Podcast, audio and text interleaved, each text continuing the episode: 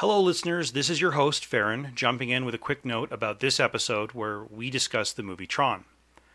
As with our last episode, 2010, we recorded over Skype. Unfortunately, we experienced some technical difficulties. Uh, yeah, thanks, Bit. Anyway, I set Skype to record, which it actually does very well, and everything was running perfectly. Fine. Heather had some connectivity issues. Also, a cat. Okay, really, Bit, we're gonna do this with you making snide remarks? Can you just not? As I said, we had some connectivity issues, but the recording was going just fine, and. Are you gonna interrupt? Thank you. The discussion was moving along, but then one and a half hours into the recording, we experienced a technical glitch. I experienced a technical glitch. I was using a cell phone on a secondary Skype account pointed at my television so we could all see the minute by minute breakdown of the movie for my PlayStation 3. And the cell phone battery died. Because I forgot to plug in the phone.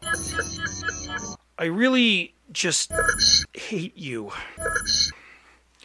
Anyway, so I did some fiddling, spent way too long figuring out what the problem was, and we restarted the call. Unfortunately, Skype thought we'd started a new call, which was not recorded. It kept on recording that first call despite the fact that no one was actually connected to it. So the second F of our recording was all dead air. Two days later, we recorded from the point where the problem started, which is when the characters were at the energy lake uh, drinking from their, their discs and we just redid the second half of the conversation. If nothing else, we were more efficient and our discussion was more refined. Okay, that's it. We're done. The audience can figure the rest of this out on their own. I just.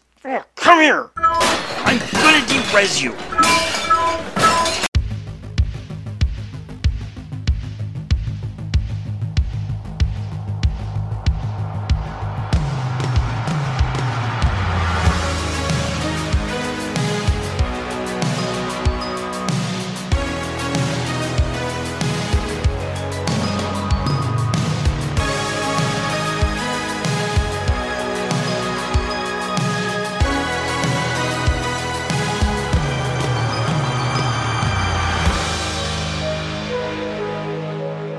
Hello and welcome to We Came From the 80s, the podcast where we talk about movies we thought were cool. I'm your host, Farron, and I'm joined remotely via Skype by Heather. Hello. And Adam. Hey, everybody, let's go to the net. Greetings, programs. ah, that would have been better.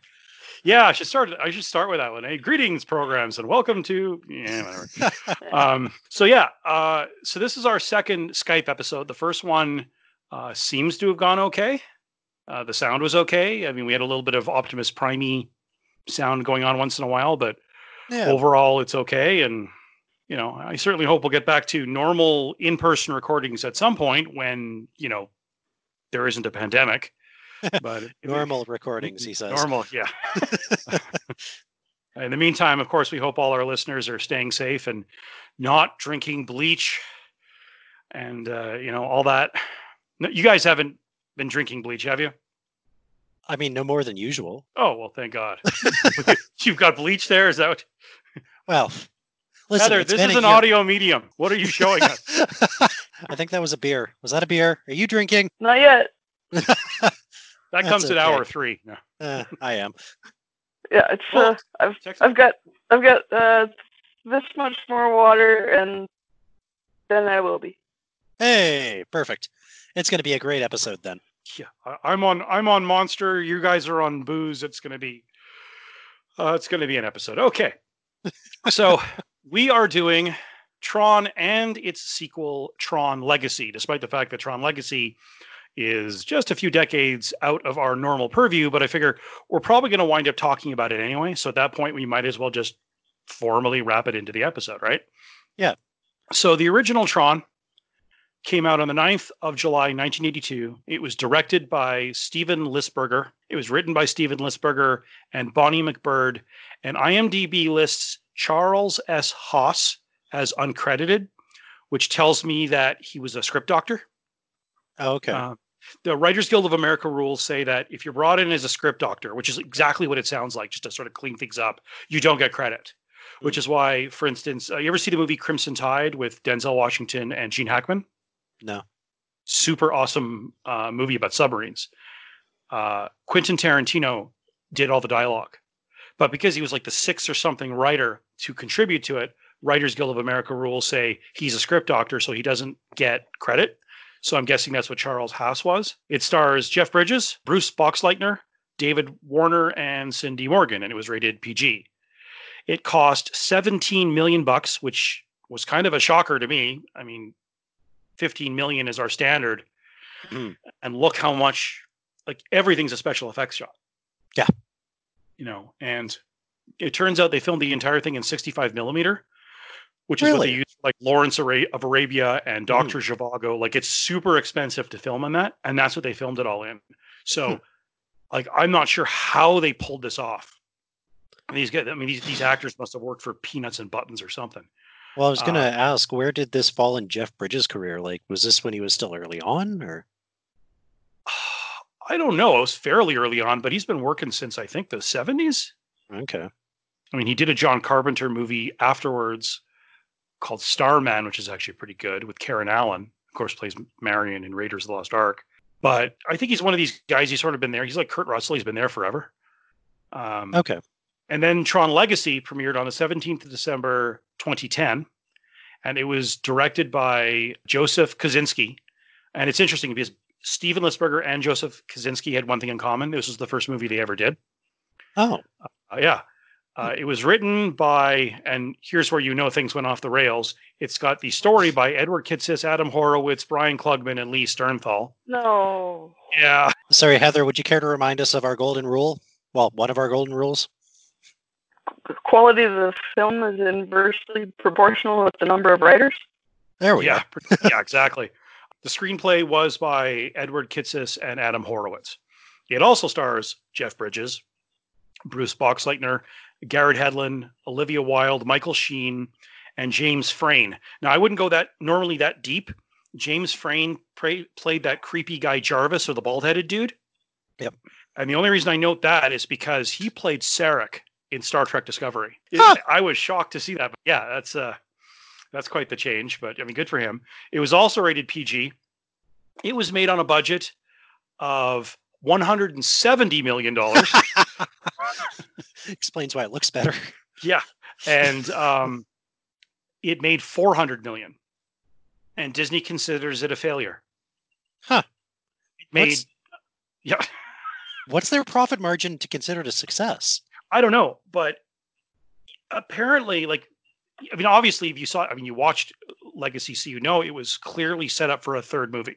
Yes. That's why they had Cillian Murphy in there as Dillinger's son, and so, I mean, there's so much in there that's clearly meant to be the third one. Yeah. Um, and according to Bruce Boxleitner, they killed Tron 3 in 2015. And I remember they had production offices open in Vancouver. They were getting ready to do the pre-production on this. And Boxleitner said they killed it because do you remember a movie called Tomorrowland with uh, George Clooney?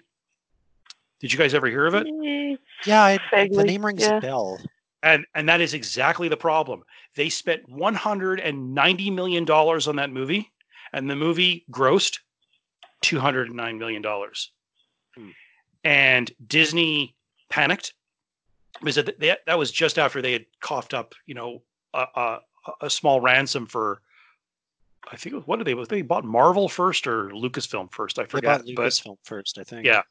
and so I think they just they decided it wasn't worth it, and so Tron three just they put a bullet in it. Um, Interesting. yeah, because Hedlund was talking about, you know, he was getting ready to head up there to Vancouver, and Boxleitner was all pumped, and yeah, it just it it died. Like Tron Three is one of these movies. It's just it's it ain't ever coming back. So, which is kind of a bummer. That is kind of a bummer. I feel like they had a good setup for a third movie at the end of Legacy. Yeah, exactly. I saw the original Tron in theaters. I was Oh, wow. lucky. Yeah, I got to see that at a birthday party, and it was for like one of the kids of my father's office manager. And I didn't like the kid, but my parents made me go. So whatever. But it was totally worth it. I got to see Tron. And that is a hell of a movie when you're, you know, seven years old to see on the Yeah. big screen. Absolutely. And I was blown away by it. But Heather, do do you remember when you saw it? Oh yeah, it's uh, it's another one my dad took us to in the theater. Okay, what'd you think of it? Oh, it was it was amazing. Um, like to this day, if it's on, I watch it. So you you're really digging it. You like the film? Yeah, like well, I mean, there's not a lot of story or anything, but the the effects and stuff. When I was ten, I, I wrote my first paper when I was seven. So, yeah. but you're ten and you go see this this movie with the effects and the uh, admittedly super cheesy effects, but still, it just blew my mind. I I didn't understand the plot at all when I was a kid. So, Adam, you had never seen these before. No, this was the first time that I've watched either of the Tron movies. What'd you think? Oh, you know what? When I was watching these mov- the first movie, at least, I said to myself, "Wow, if I saw this when I was ten years old and still super like really wrapped with everything science fiction, then I would have absolutely fallen in love with this series." Oh yeah. Um, but, but I hear a but oh, in there. there's definitely a but. Um, there's a large but. There's. It was difficult for me to watch um, this time at this point in history. And don't get me wrong, it's not because like it, not because of the cheese or not because of the campiness. It was more because of just the visuals are so grating in the uh, in the net. In the first one, you mean? Yes, in the first one. Yeah. The visuals are difficult for me to watch. I'm not somebody who enjoys the vaporwave aesthetic to begin with. And it's funny because I thought that the uh, the effects because they're so weird, I thought because they did it on black screen. That's Oh, why really? everything has that dark look. Yeah, they did everything on black screen, and everything you see, like all the sets, are black with white lines, so they don't fall down steps. right. Because otherwise, there's no depth perception, right? Sure. Um, I think these effects hold up exceptionally well because they sort of they're kind of like out of time. Like Okay. they weren't trying to be. I mean, you can tell these guys have like cardboard on their head. Um, but it, it- it's not even that. It's like, and I can appreciate the incredible amount of work. The day that Mhm. this premiered in 82, July 9th, people had to have their minds absolutely blown out of their Yeah. skulls by the visuals.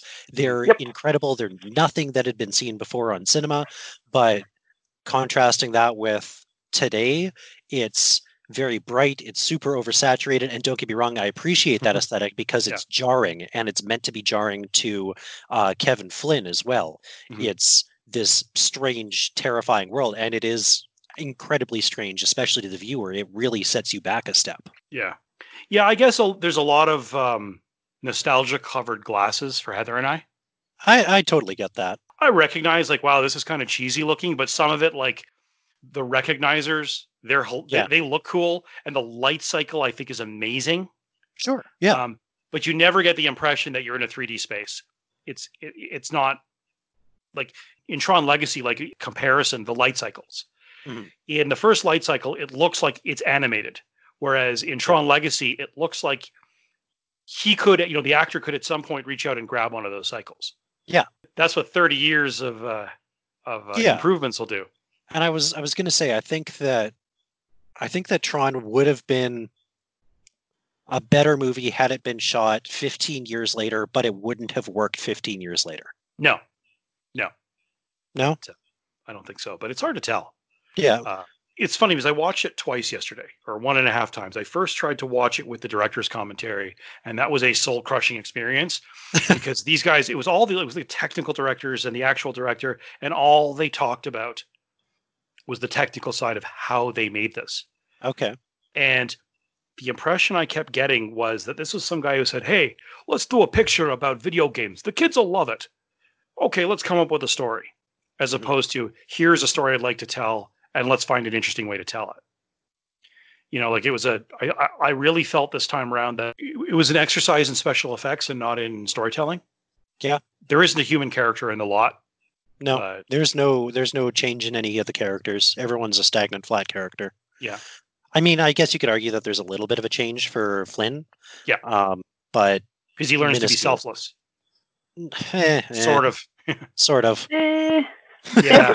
if it does he He's still the only one stepping out of the helicopter in the last scene of the film. true. Yeah, yeah, I guess. Um, yeah, yeah, I guess no one really does go anywhere. And even in the second film, I mean, all of the changes to to Kevin Flynn happen before we meet him. Yeah, it's it's off screen. You know, It's it's Um, somebody walking off camera and fixing the problem without us seeing it. Well, yeah, but like by the time we meet him, he's actually like he's had like two shifts. First, he has the shift to like almost this megalomaniac now that he's in charge of ENCOM, you know, making that Mhm. creepy ass speech, you know, our future is in there.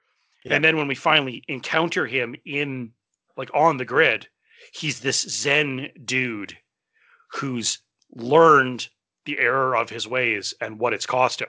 Yeah, absolutely. He had a lot of time to think about it. Yeah. Yeah. Well, you said that hours in the grid are minutes in real life, and it's been 20 years in real life, or 30 years, almost 30 years 19, in real life. 1989, 99, 09. It's been 21 years. Yeah. That movie got, there were so many little details they just, they blew. And, uh, and we'll have to get to that when we get to it. But it, it drove me nuts. Some of the inconsistencies, like someone who didn't take notes when they watched the first film before writing the second one. Yeah. But this is what happens when you have, well, when you bump into Heather's golden rule about you know, too many, too many writers. I think that his character in the in the second, and I suppose we could probably actually never mind. You know what? We'll get to that when we get to the second film. there? Okay, fair enough. Yeah.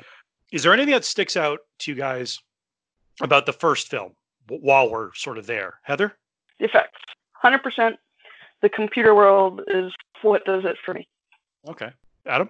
This play this movie plays out exactly the way a video game from the 80s plays.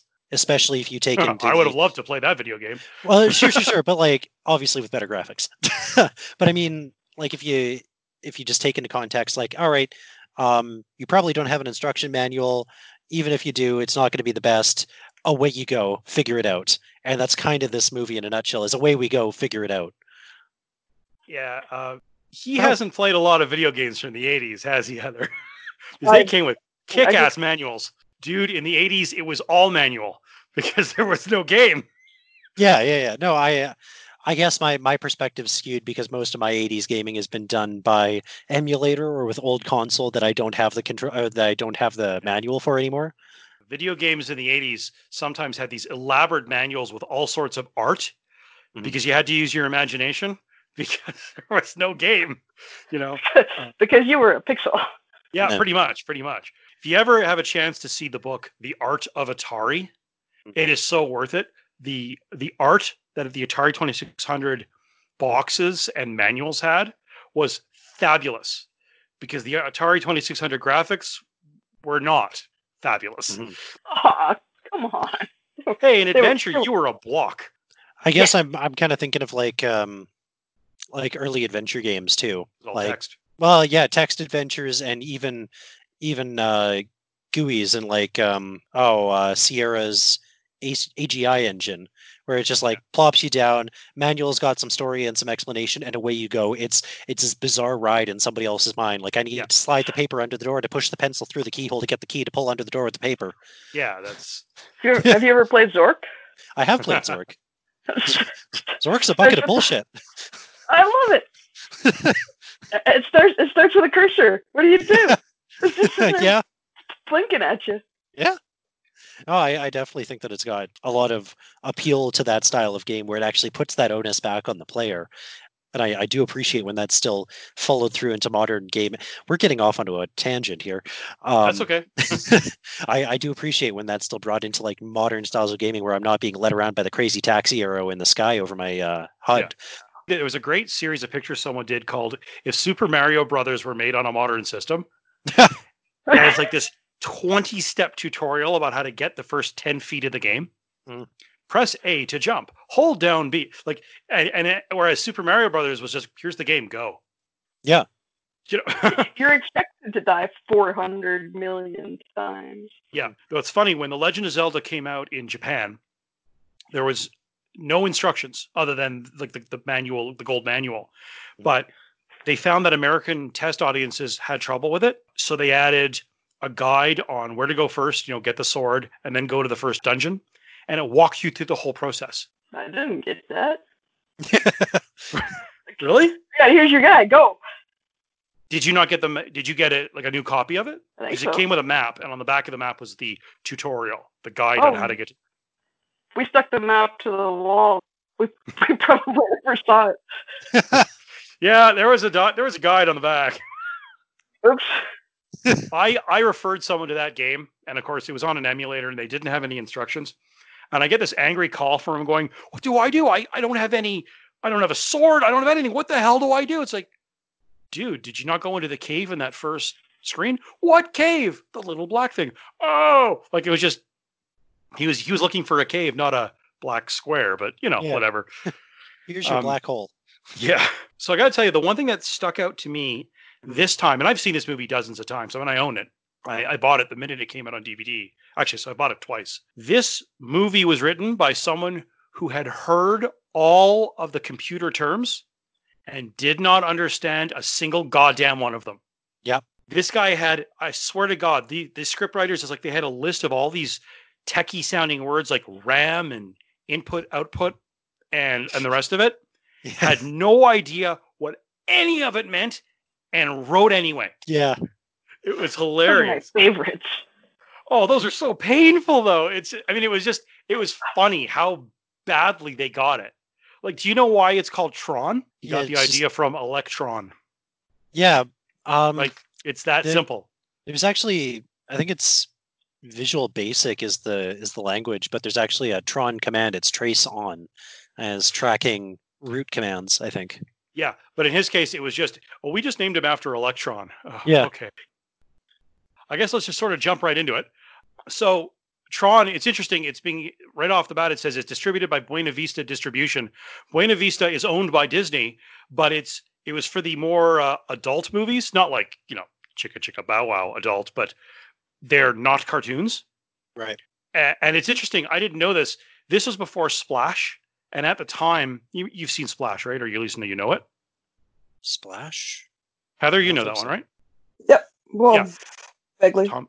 Yeah, okay. So it's a Tom Hanks, Daryl Hannah movie about a guy who finds and falls in love with a a mermaid, and there's Oh. lots of lots of making out and lots of references to lots of wild sex.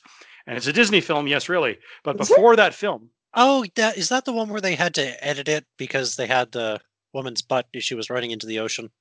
Yes, when they put it on Disney Plus, yeah. they extended her her hair, hair. down to cover her butt, and it looks like they glued it there because it's really bad because it's on Disney Plus.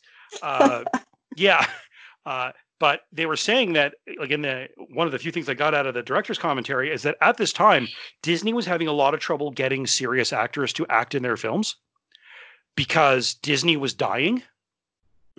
I mean, this is what we this is the second movie we've done in what's called Disney's dark period. Heather and I did The Black Hole, Right. a Disney movie that ends in hell. Yes, really.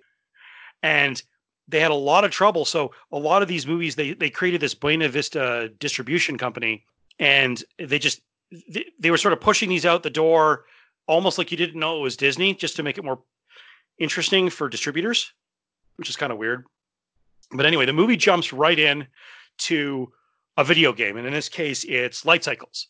You guys have all played some version of Light Cycles at some point, I assume. Oh yeah, I have. Yeah, it's like one of the easiest games in the universe to make. It's basically Snake. I'm not sure what came first. No. No? It's Snake versus Snake. Wait. Okay. Yep. Now, now you're there. Um, Snake is just you killing yourself. Yeah, true. I guess I missed that game. Uh, okay. Uh, I play Assassin's Creed. Yeah, you know, we see them. It's clear like someone like playing the game, and it's really neat because they show the actual video game cabinet, and it looks exactly the way the Tron video game in our real world looks. You are way too young to have encountered arcades in the 80s, but that's the way the arcade machine looked. Mhm. And that was on purpose.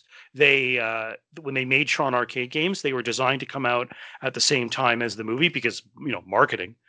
Um, but then we, you know, then it sort of quickly you know, we quickly get into this.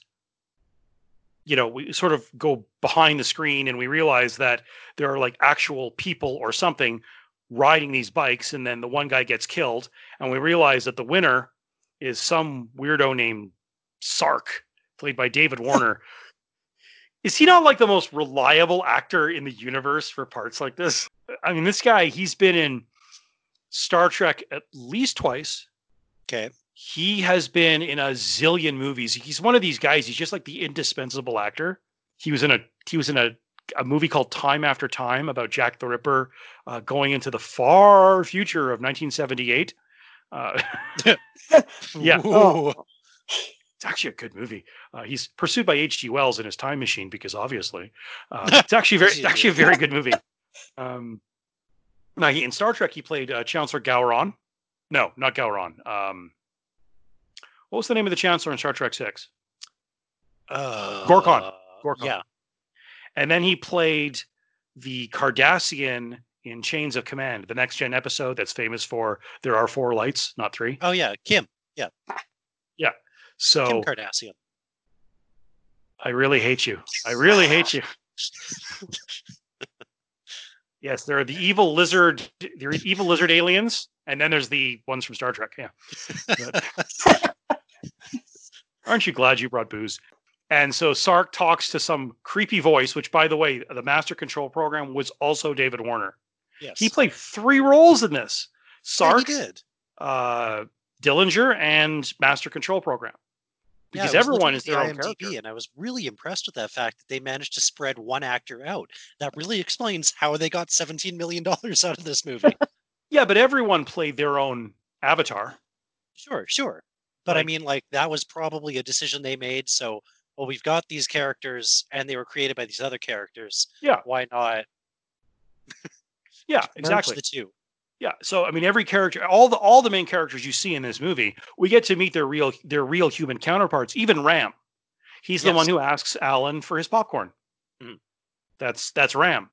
Uh, he must have been pissed that the only he only got one uh, only got one scene out of his uh, out of his uh, his Tron makeup or you know, his computer makeup. But uh, yeah, like it's you know we're sort of introduced to this computer world and everyone speaks in pseudo technical terms like who does he calculate he is i've been stuck here for five microseconds like oh really you know the, the art is different they cheated a lot i think by having a lot of cloth to hide things like these guys they, all, Yeah. they all have the cloth across them and, Yeah. but uh I mean, like that's particularly prominent on Flynn's character, where his kind of sash really denotes him apart from everybody else. I think. Yeah but if you in fact if you look at Um, the scene we're looking at you can see the little accounting program or whatever that Yeah, the guy was The, Yeah. the fat guy had it too. Yeah. Okay. Yeah. And a lot of that i think is just they wanted to just change the way various characters look there's actually a, a scene they cut from this where the female character whose name i don't ever think i learned um, Uh yeah don't worry if you can't find it. But there's a scene where she meets up with tron in her apartment and they have sex. And she said i swear to god she says i'll be back in a minute. I'm going to change into something more comfortable. And she comes out in this crazy ass cloak like techno angel looking thing. And you don't actually see them have sex because i mean it is a disney film but it was just weird shit. It was just like super super weird.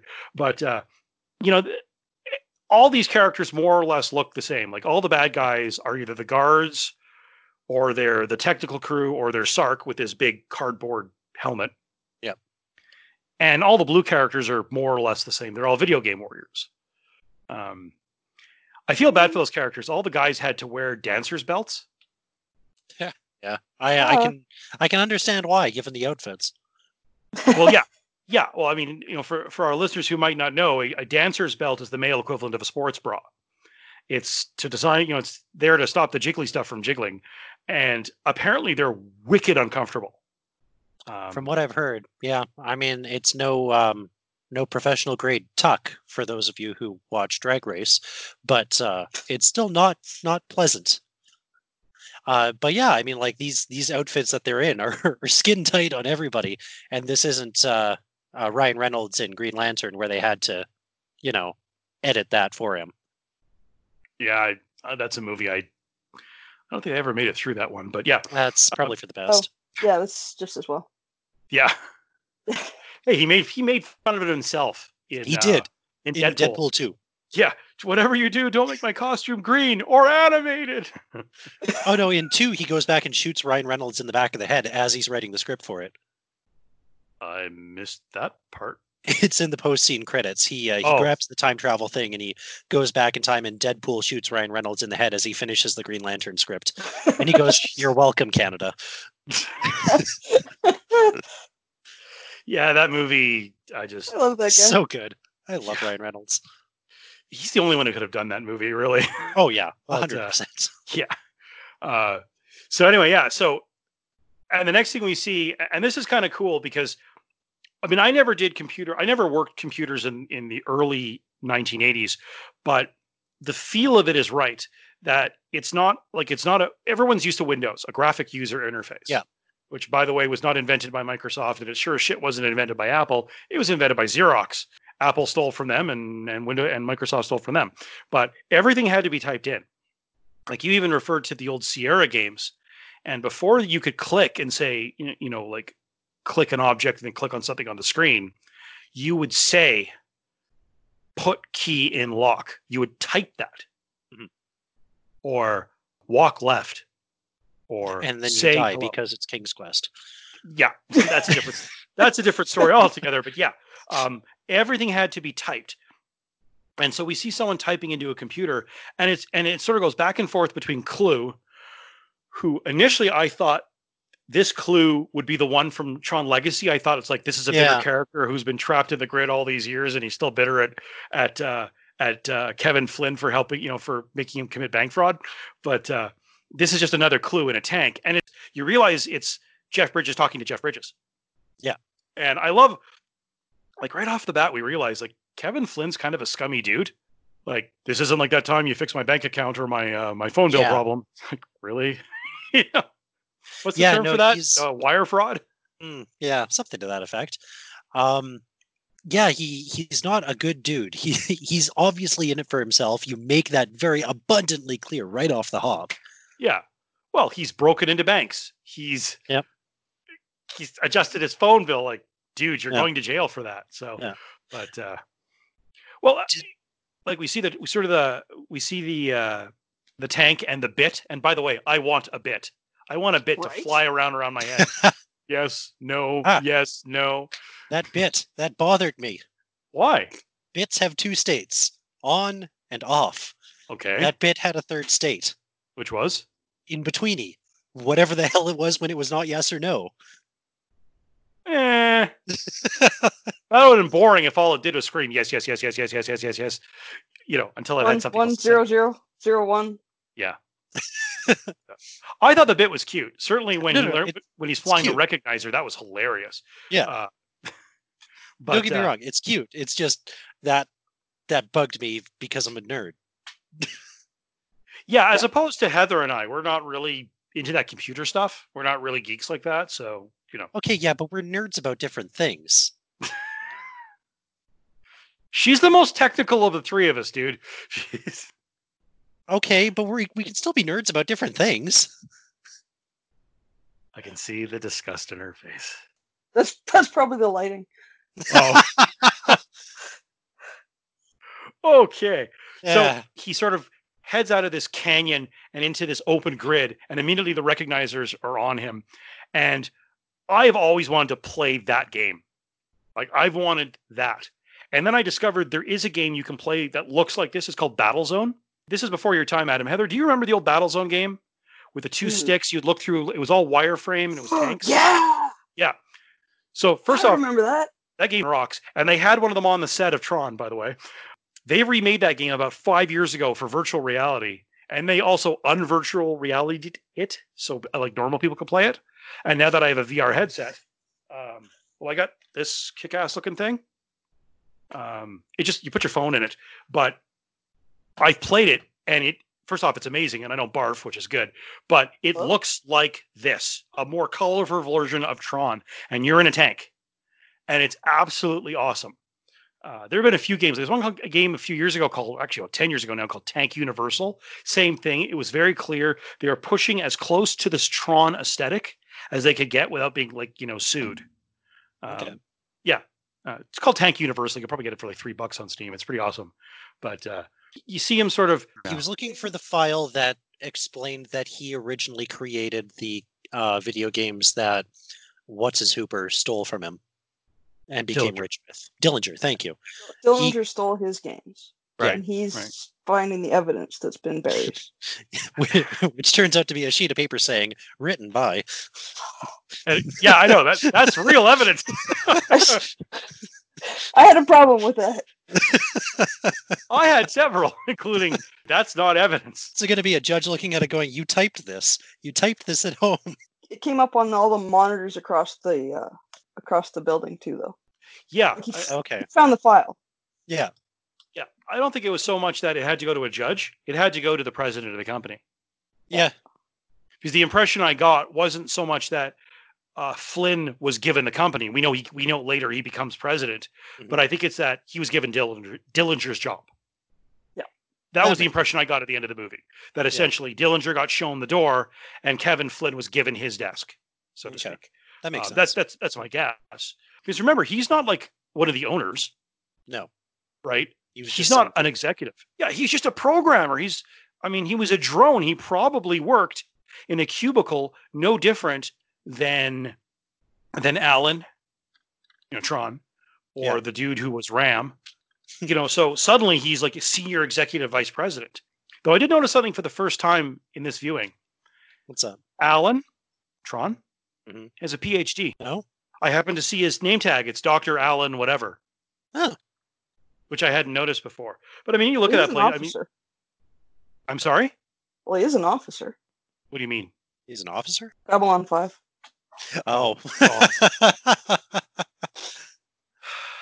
it's pile on Fahrenheit. Yeah, uh, I'm helping. editing. lots and lots of editing. I'm helping had better go at the top of the episode when this is done. Yeah, yeah. Okay. So the next is a scene that I would like to subject both of you to, which is Clu being tortured and eventually derez. yeah, that was that was the thing. One thing they did say in the director's commentary is that they tried to convey emotion through color. So anytime a character gets very colorful, is subjected to an energy field of color, it's meant to convey emotion. And I have to say they did a really shitty job of it because the only like there's no emotion conveyed in a torture scene other than ow. and I'm not sure that qualifies as an emotion, Eh, sensation. but that's not an emotion. okay, fine. I mean, if I beat you over the head with a stick, which I'd really like to do, I will experience an emotion. You will experience pain. You might also be upset, which I guess is an emotion, but I will experience joy. But it's stop you know coming over to your house. We're all going to do these all over uh, Skype from now on. fine. yeah, because the torture scene ends with the MCP saying, "Get me Dillinger," and that's all it takes, right? Like one sentence, and we know who's in charge here, and it ain't the human. Because Yeah. the next thing is he comes back, and I like what he says. You know, when you've seen one consumer electronics show, you've seen them all. Of course, Yeah. the consu- well, the consumer electronics show is still a thing. Yeah, yeah, we've uh, we've still got E3, we've still got Gamescom, we've still got um, just tech shows in general. Like, Yeah, well, but E3 and Gamescom, like E3 came out of CES, Consumer Yes. Electronics Show, because it used to be, I mean, as up until the mid 90s, Nintendo and Sega presented at CES. Mhm. And then they were they were treated like a side attraction. Mhm. And so eventually they said, well, let's do this ourselves. Now, whether that's been a successful project, I couldn't tell you because I've seen E3 and I, you could get me there at gunpoint. well, people jammed in there and it's deafening and I Yeah. I feel like it's not a it's not a consumer show though at this point in time. It's more of a more of a uh, stay, uh, stakeholder show. Yeah, but that's true of CES as well. Fair, but I mean that's called No. consumer electronic showcase. Yeah, for a consumer electronics. Ah, fair. It's a show of consumer electronics. They show Okay. TVs and microwaves and ovens and well, probably not ovens, but uh, yeah, it is interesting. You know, when they show Dillinger like that. What do you think of that desk? It's a hell of a desk. I'd love to build that desk. They uh they faked it. It's all uh I'd say rear projection, but it gets its underside projection yeah, because you Yeah. can't make that. They had no ability to make a touchscreen anything No. in 1982. no, They're- they're just- hundred percent. They had to time that out properly. Like, oh, you press here at this point in time, and it's going to light up. Yeah, that was a hell of a thing to film because they had to light the set, Mhm. but not have any of the lights reflect off the table, so you Mm, could yeah. actually, you know, see what was on the table and not see the lights. Yeah, they did a good job of that. I think. That's a cinematographer earning his pay. Yeah. Well, I mean, I've I've got one screenshot of it pulled up on my screen right now, and they did a really good job. They managed to not have any of the production lights, but they did get some of the ceiling lights reflected in it. I think that that is that must have been incredibly difficult for them to get set properly. Yeah, they seem to have a lot of trouble with lights. Like when they did the uh like the arcade, like Flynn's arcade, there is Mhm. actually a loft upstairs Okay. and they blew the dialogue. So they had to refilm it, but they couldn't get back into the loft, so they had to build rebuild the set. Oh, And really? the lighting was a problem because it came in through those Venetian blinds. Yeah. And and yeah, I guess it was just a nightmare trying to get in. They actually stuck poles up the backs of their shirts so the actors couldn't move, so the lighting wouldn't like they, they blow the lighting. So, oh, okay. yeah. wow. so- yeah, it was this film apparently was a nightmare to make. The fact that they made this on 17 million is genuinely impressive. It really is. And so, you know, the next thing we see is actually what is the next thing we see? Oh, sorry, yeah, uh, Tr- Alan Tr- Tron is cut out of uh, is Group cut out seven. of yeah Group Seven access, whatever the hell that is. Yeah. Uh, but then he goes down into a laser bay, and by the way, that laser bay is an actual laser bay. It does exactly what they present it as, minus the teleportation thing, Okay. um, because lasers don't work.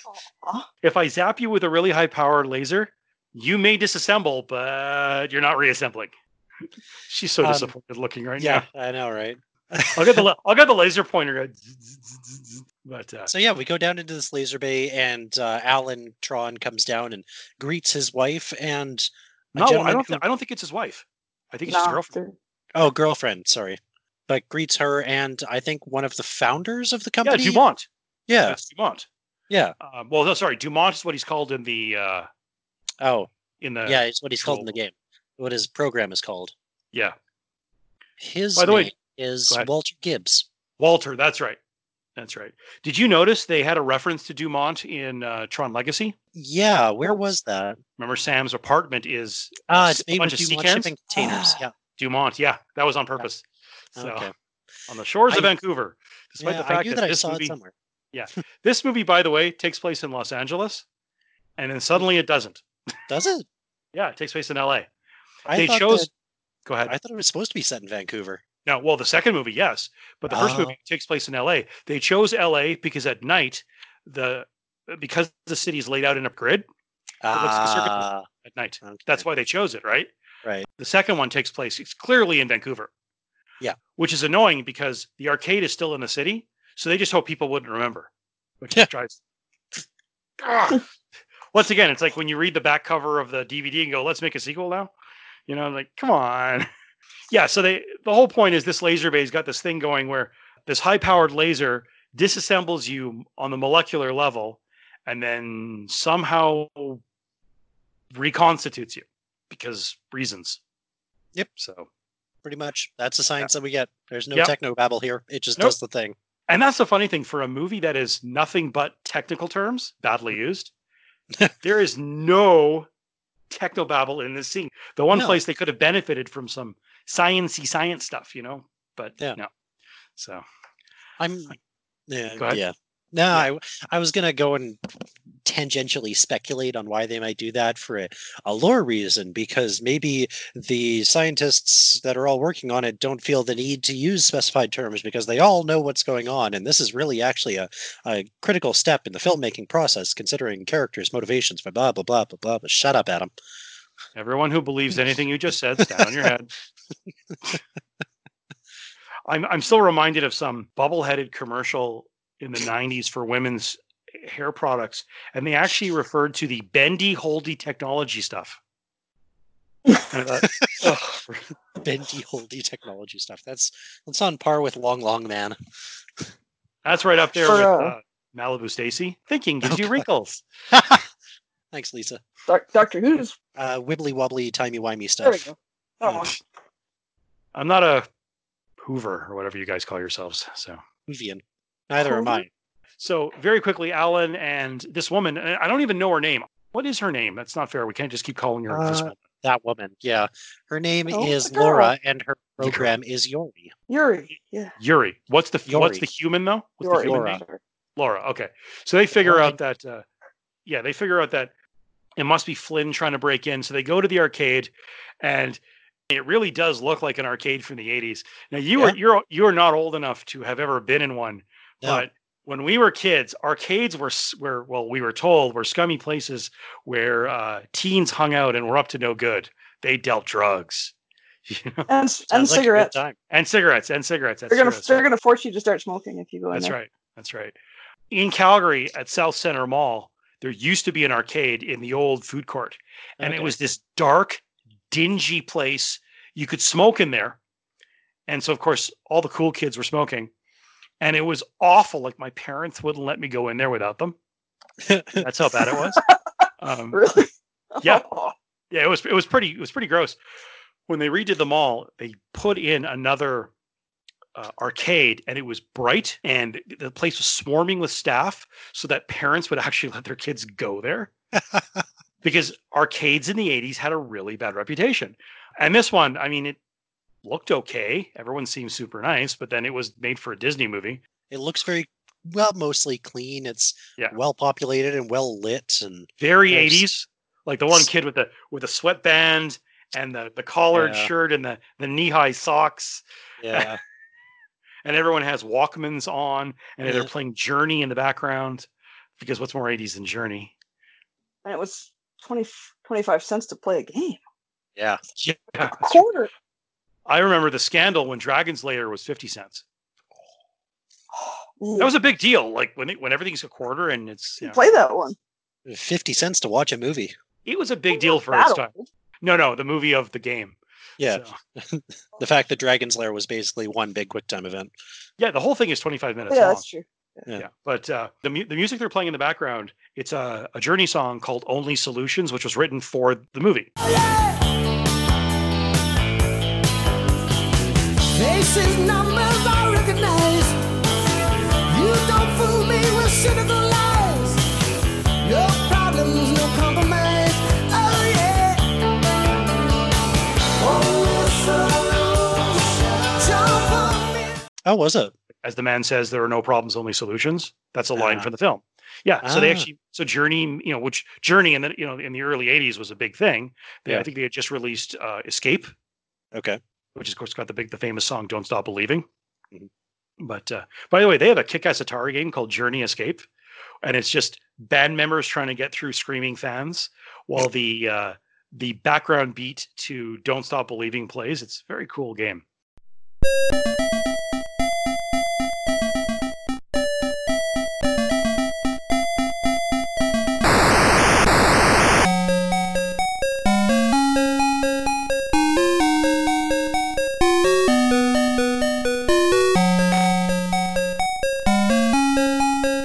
Okay, actually, it's a shitty game, but I thought it was cool when I was like six. Yeah, so they go and they they go and they find uh, Kevin Flynn, who, if you notice, is sweating like a pig. Yeah, yeah. He's really into that game. Like he is. I yeah. y- He is deep in that game. Did you see those pits though? Like you see how sweaty he is. They had to justify him changing his shirt for no reason. Oh yeah. Okay, he's yeah, that's fair. That's fair. Yeah. Well, also that many bodies in that place. That place would be. I mean, Toasty. four four of us recording Dungeon Master, and here we were all pretty sweaty. Can you imagine? 300 people in the Los Angeles summer heat. yeah, shoulder to shoulder. Yeah. And all those arcade machines generating heat. That must have been something else. Uh, so they go upstairs and he gets to change. It's the one bit of beefcake we get. There are no 80s boobs, but Nope. there's Jeff Bridges. Hey, I'm okay with that. Hey, Jeff Bridges is a good looking dude. I'll give it up. Heather is no, is Notably conspicuously silent. It's it's just that I know how he turns out. I don't know. I mean, certainly in, in Tron Legacy, I mean, okay, he's no sex uh, Yeah. symbol, but he had a cool look to him in that film. yeah. In Well- Legacy, like the, the gray, the gray beard and all that. And At what point in his career though did he give up socks and shoes? Probably for the Big Lebowski. Yeah, I don't I don't think he ever put them back on. yeah, like, when we need like him, barefoot for most of this until the end when he d- decides to act. Yeah. In Legacy, there is a lot of Lebowskiism in there. isn't Yeah, there? there Like, A definitely little, little bit, yeah. Yeah, I got the impression that they wanted the dude Yeah, they got the dude. for, the, and, and that's unfortunate. But I actually liked his character in Legacy. I would have liked to have seen him do more. Yep. I would like to have understood his journey from Tron to the interim to you know the end of Tron Legacy a little more, but you know these movies are not deep, and they're less deep every time I see them. It's funny when it, when when Alan and Laura and and Jeff when they uh, uh, Kevin Flynn when they're talking about what's going on at ENCOM that you know he's stolen the files and it's you know just him and the MCP from here on in. You'd think it, it was like the end of the goddamn world, but it's just Yeah. like one dude in his computer program. I That's mean, it. They, do start talking about like overtaking other companies and military assets. So I mean, Well, the MCP talks about that. yeah, yeah, Like he's going to take a crack at the Pentagon next week, and he wants to take on the Kremlin and yeah. strategic defense. And so I guess this was like a Skynet averted. It's it certainly plays itself as being Skynet averted. There is a little bit of character in there where uh, Kevin Flynn says, "Does she leave, still leave her clothing on the floor?" Like, Yeah, that's the only like personality, like this idea that these people are more than just cogs in a corporate machine. Like, hey, she's got a personal habit, Well, I- I, I, I get the impression that the th- three of them were there from the beginning with Walter. okay. I'm not sure I got that, but Yeah, it's hard to.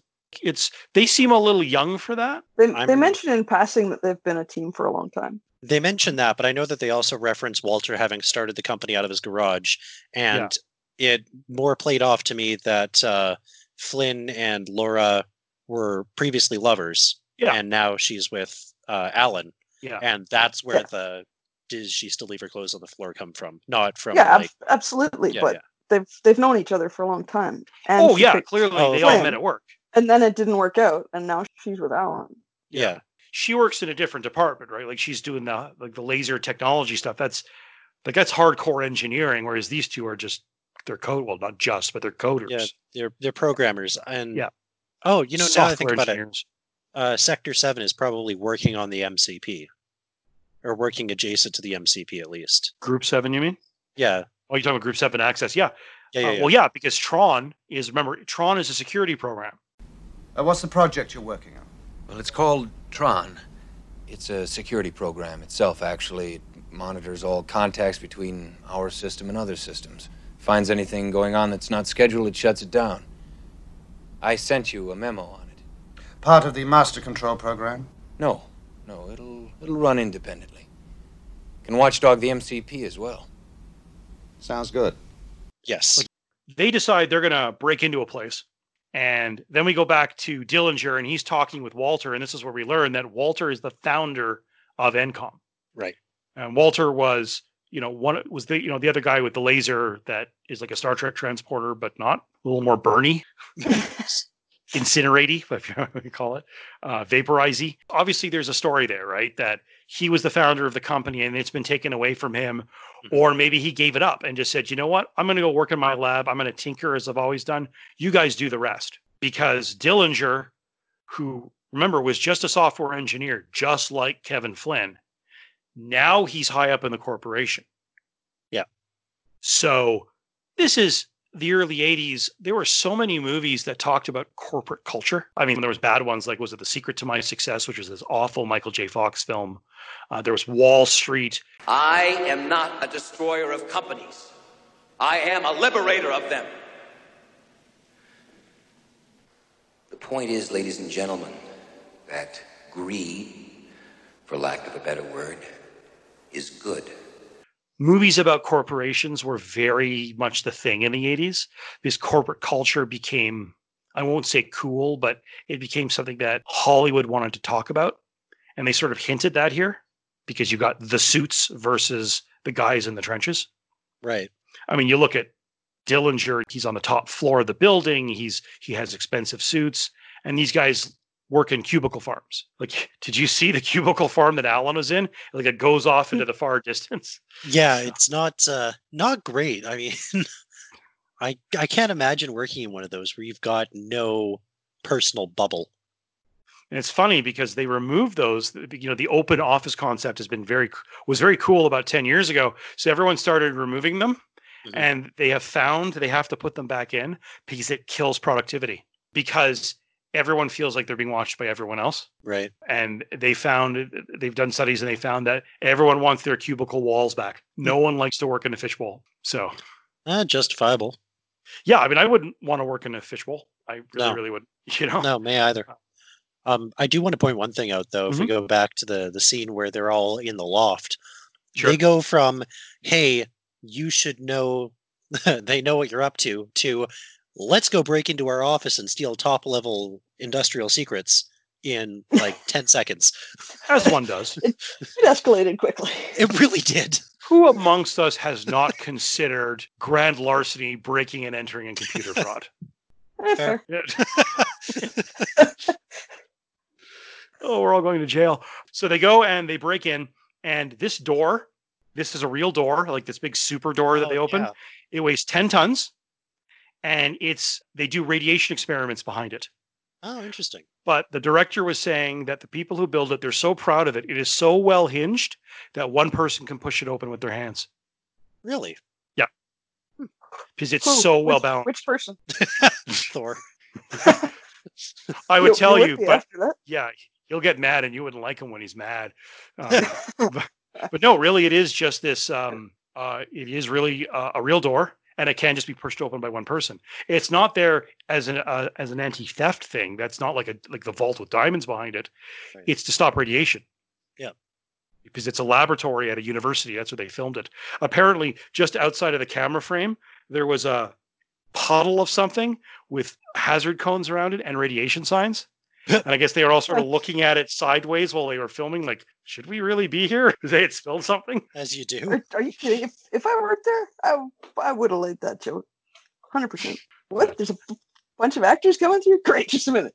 and, and you know what? Now that I think about it, that may very well be it. Yeah, that's uh, that, that's kind of funny. So they go sneaking around in, in a computer lab, and again, like every other set in the real world, with the exception of the offices, uh, all these computer areas, they're real. They're in universities. There's at a Okay. university somewhere. Th- these are actual computers. Right out of frame was a Cray supercomputer Okay. which in its day was the most powerful computer ever. Like that was like the supercomputer, and there was one in that building, which is kind of cool.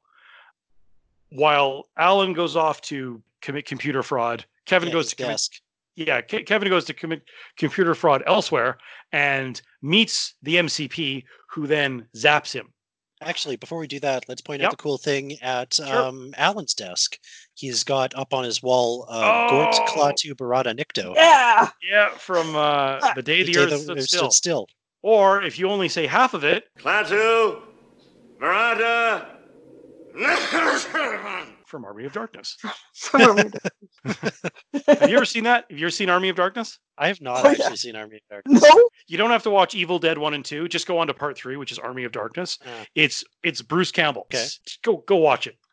So now we're in the electronic world, which was pretty cool. Like it was all computer rendered, and it's funny because they were bragging in the director's commentary. Like this director's commentary was done in.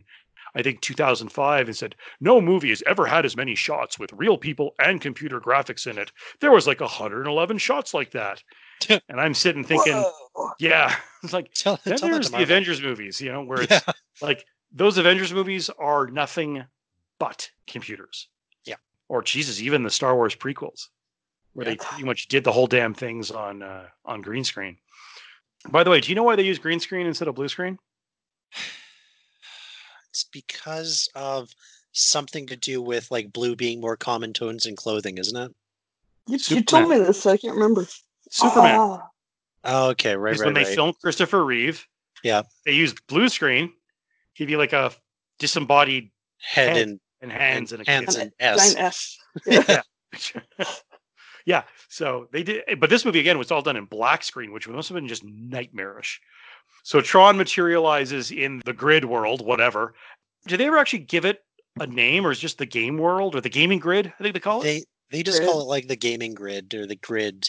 They never actually give it a, a proper name.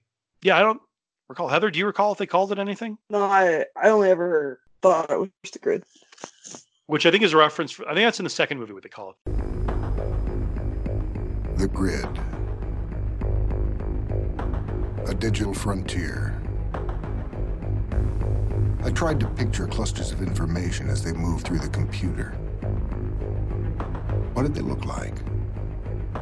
Ships? Motorcycles? Were the circuits like freeways? I kept dreaming of a world I thought I'd never see. And then, one day, You got in. that's right, man. I got in. I think it's called the gaming grid in this one, and then just the grid in the second one. Okay. Uh, you know, instead of going through both movies one at a time, it's kind of worth noting that at this point, Tron and Tron Legacy are the same film. More or less. It happens the same way. You have the initial crime caper, right here. Like in Tron, it was it was Flynn trying to break in using Clu, and in uh, Tron Legacy, it's Sam breaking into ENCOM Tower and doing the base jumping. Yep. And then he returns to the grid, and in both cases is immediately arrested by the guards. And in fact, given the same speech. Did you notice that in Legacy? It's the same speech. You will each receive an identity disc. Everything you do or learn will be imprinted on this disc. If you lose your disc or fail to follow commands, you will be subject to immediate de-resolution. That will be all. Attention program. You will receive an identity disc. Everything you do or learn will be imprinted on this disc. If you lose your disc or fail to follow commands, you will be subject to immediate de-resolution. Yes, it is. The second movie was not what we'd call original. Like they just went with the original movie and just redid it. More or less. But yeah, it's the same thing. And then you have a little scene where they get to, you know, they get to learn a little bit more about uh, how things work. That it's, you know, it's the gaming grid. They'll play you until you die. Blah blah blah. We get to see the discs, like the disc fighting. Um, I'm not sure about you, Yeah. Heather, but I used, yeah, you had a you had a frisbee too that you used, I assume. Oh yeah. Turns out so did they. They were literally frisbees. They had a frisbee coach on the set to show them how to throw them well. Nice. Cool. Yeah, they literally went to a toy store, bought frisbees, and painted them. Cool. That is that is all the identity discs were, which is hilarious. Then we get the highlight game. Well, hang Uh, on. We actually we get introduced to Tron there too, don't we? Yeah, That's who they uh, see throwing the disc. Hey, who's that guy? That's Tron. He fights for the users. Yeah, that's right.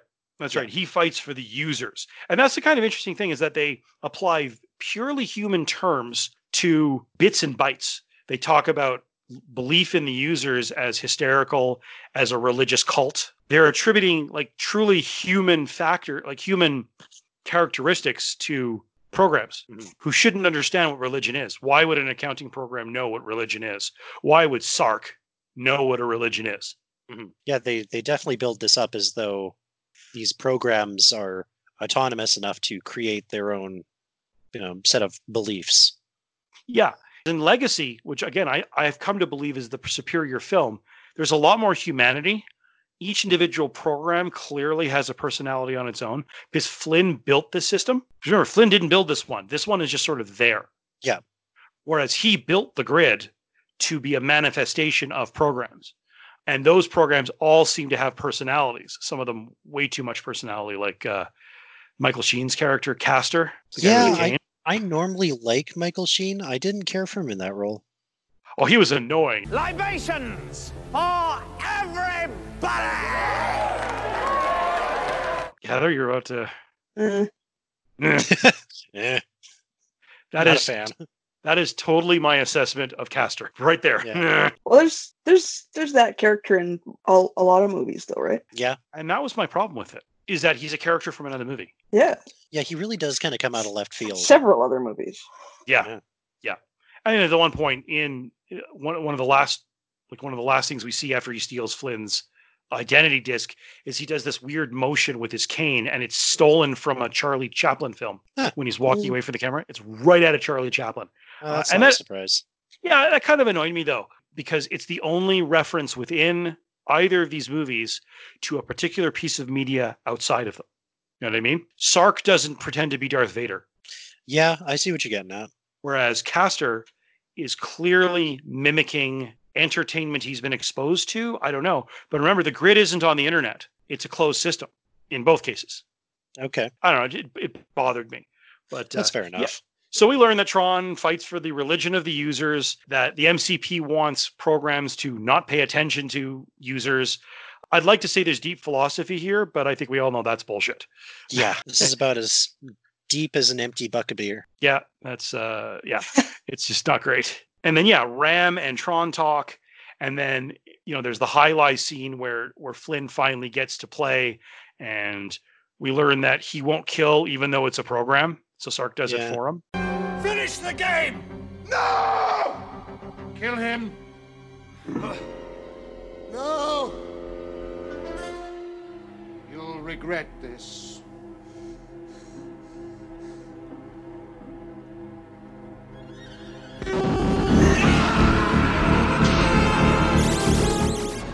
Uh, For some reason, I kept expecting him to yell "Finish him!" Finish him! and hear the music, but no.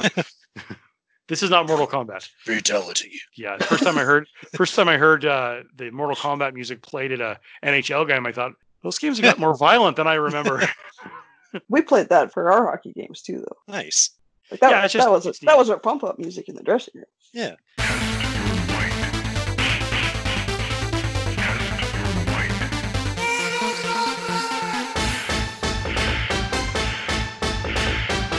At some point, like, does Don Cherry get on the microphone? Finish him! Well, yes, he pretty much did that, except he was Basically, speaking yeah. about his career. Yeah. Rock'em, sock'em, hockey, 65 videos like that. But anyway, back to Tron. Um. Enough of the fake guy in bad costumes. Let's talk about Tron. I mean, in Um, fairness, he's he's real. He's not fake. Is he Adam? Is he really? anyway, sorry, that's too profound for 9:30 at night because we've been at this for an hour and a half. My God, How have we Uh, been at this for an hour and a half on Tron? oh, we're we're not going to go through Legacy blow by blow um, because it's mostly comparing back and forth, right? So then we get into the to the light cycles. Uh, yes. And this is where I was noting that, like, if you look at the light cycles, like, it's beautiful to look at. But at no point did I ever think that these were 3D objects in a 3D space. I'm not sure which aesthetic about it I like more though, because it does lend the idea that it's not a 3D space. We're in a completely non-physical computer-generated reality. So I mean, I guess that that does give itself some credence. But again, that just might be Adam making up excuses for poor filmmaking. I don't Well, think it's poor for filmmaking. I think it's No, just no, no, it's I what take the that back. computers can handle. You're It's right. You're old. right. It's, yeah. It's it's not that it's bad. It's that it was before its time. Yeah. Absolutely. Like you remember when they see the grid bugs? They come right out of the grid. Yes. Yeah. yes. Those were were animated. But it's pretty clear those were just drawn. Like that's just Yeah. traditional animation. Yeah.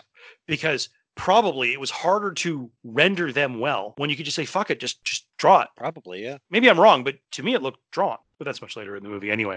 Um, yes.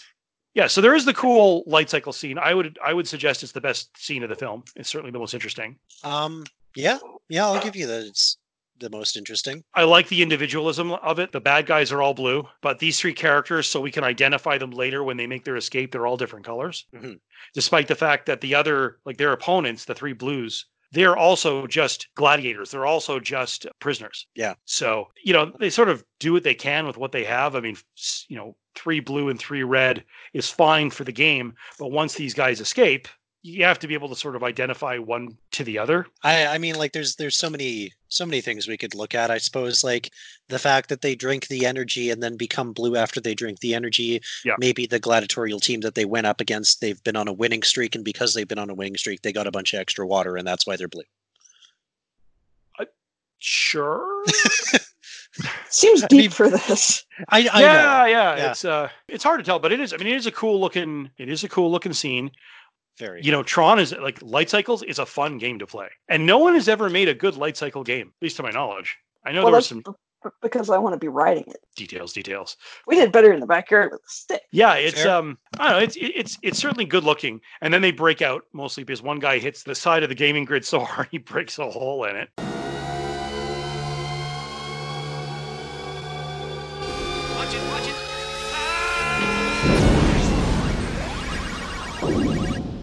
Yeah. It's a great Because- visual. It is actually a pretty cool visual. And then we see the tanks chasing them. Mm-hmm. And I got to say, I love like if you look at the the tank helmet, those are cool looking helmets. Actually, one thing I do want to point out there is a really great shot where they actually do reference outside media again. Where's that? Um, It's right before uh, Sark unleashes the tanks, or right as he's unleashing him. He is staring at the screen, and it's got the big yellow center that kind of looks like the Death Star model from A New Hope. And there's a Pac-Man and a bunch of little dots right beside it. I'm pretty sure that it is because Pac-Man does the mouth open and close thing, and there's a bunch of little dots leading away from him. That's it's cute. at uh, 45 minutes 29 seconds. Okay, we got to go look for this, don't we? Holy shit, you're right. Um, you see oh, there he it? is. and then There's I'm not sure where guy down there. I think those are meant to be the escaped Oh, yeah. the escape cycles. But that is totally Pac-Man. Yes. Nice. That's that's cute. So they chase him in the tanks again. Really cool visual, and it's amazing. Like if you look at the what what we're seeing now, the animation of the cliffs, it's almost all blacks and grays.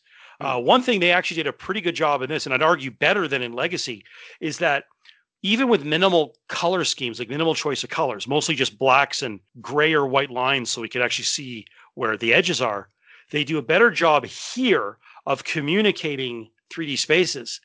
Because the one thing I found in Tron Legacy, especially in the light cycle grid, is that the glass, I had trouble seeing where the floor was. Okay. Yeah. I'm not sure if you guys had that issue. Yeah, for sure. Or- Yeah. Or, or it was worse in the beginning when when Sam had the disc fight. Yeah, and he go and the other one runs up the top of the Yeah, because everything's like plexiglass. yeah. I had trouble visualizing the shape of the arena. Like I know they kept changing because Yeah. as people were dying, they were sort of merging and getting bigger. But I had enormous amounts of trouble visualizing the shape of the arena until the camera pulled back and we could see Clu watching the fight.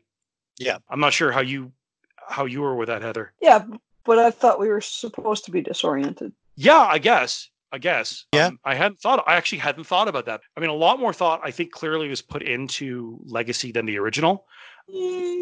Well, a little more thought anyway. But I, I- wonder I if you're like- right. I feel like the continuity stuff gets a little bit more um, of a careful treatment in some more uh, in the oh, continuity. They legacy shit film. the bed. well, Um, I mean, like, like- okay, sorry, not continuity, but like the minor detaily stuff.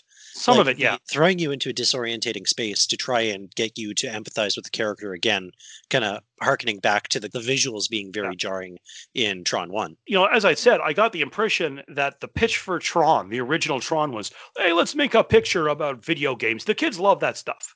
I think you're right. Like, you know, and whereas with Legacy, they were trying to tell a story of a father and son. I mean, it's a standard story of the missing father and the son going Mm-hmm. to search for him. You know, there are 50 movies that come out in and around Tron that are more or less the same thing about a father and a son reconciling, including a movie that came out at about the same time called Cloak and Dagger. Well, that was a good one.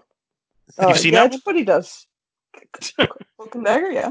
That I watched that recently. It's a bad film, but it's you know for kids, it's a very cool film. It's just about a kid who he has a video game, Atari cartridge that has like spy stuff on it, and it's mostly about that the kid has an imaginary friend named Jack Flack, who I think is like from role playing games or something. But in his mind, Jack Flack looks like his dad, who's sort of a very a very 80s dad, very distant. Mom is dead and he's distant. Essentially, the movie ends with dad becoming the true hero of his son's life you know, so there are a thousand movies like that. You know, the the son trying to reconcile with the father, uh, and Legacy did that fairly well. So they escape and they come across is the lake now. Uh, well, no, they they still do the last of their getaway scene where they get to the bridge, don't they? Oh no, is that after? No, no, no. The lake comes first. Oh yeah, you're right. You're right. There it is. Yeah. So they come across that lake. I have to admit, after seeing this, I would drink out of my frisbee once or twice to pretend it was like the electricity. Right? Yeah, my frisbee was glow in the dark, and Oh, it had the concentric circles like it's yeah, it was it was it was a piece of shit, but it glowed in the dark, and like it was that 1980s glow in the dark paint they used like on Zartan, like the really shitty stuff that didn't really glow in the dark uh, for more than a few seconds, and only if you had like 2010 astronaut vision. Otherwise, you couldn't you couldn't see this thing at arm's length. You had to believe. You had to believe it glowed in the dark. Yeah. And it was probably toxic shit. And I'm sure it cost me 20 IQ points in 10 years of my life. But I used to drink out of that and pretend it was the, the, the Tron drink. It's funny. They talked about, they, they, they were trying to debate what to make the water out of. Like, were they going to use clear water? Were they going to use like milk with ink in it? They couldn't quite Ugh. decide. Yeah. I, I imagine they wouldn't have actually had to, you know, drink it if it were something like, you know, milk with ink in it. But I'm sure you can get food coloring for that color. Yeah, well, I mean, it was all done with light. You know, if you are a like to our listeners who are really into the technical side of how film is made, especially if you ever want to be a cinematographer or you want to be involved in film, absolutely buy Tron and listen to the director's commentary because that's all they talk about. is like they don't talk about anything else.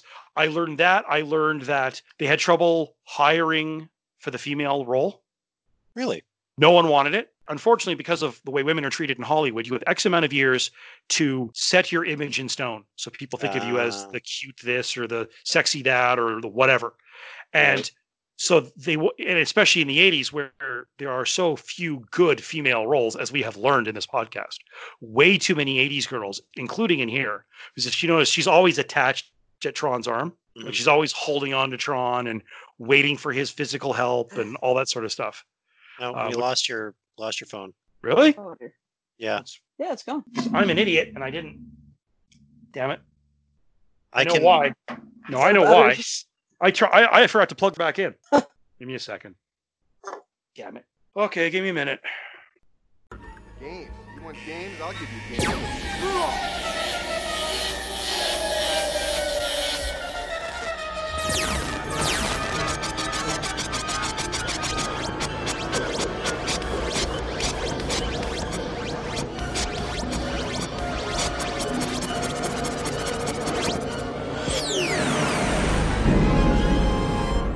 Okay, so here we go. So anyway, they leave the energy lake and hop back on their their light cycles because they're going towards the uh, input output tower, and they're ambushed by a tank. And there's a big explosion.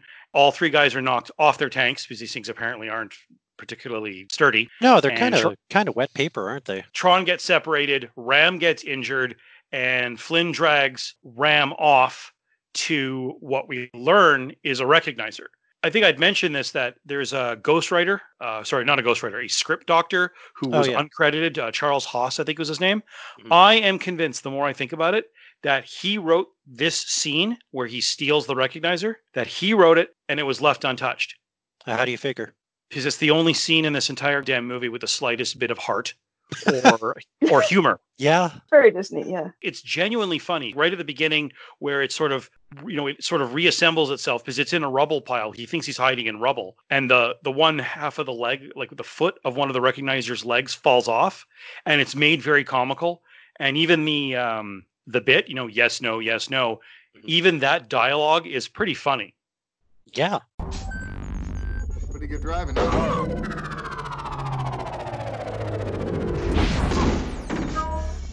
Huh? Who asked you?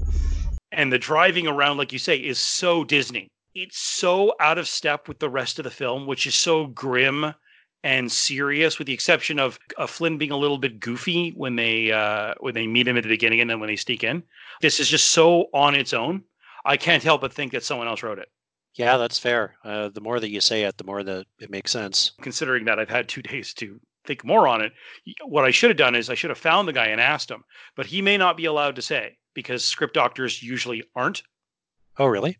Well, it's if you're brought in as a script doctor, it means two things. One, you're not getting credit for it, and two, you're being brought in because the script sucks.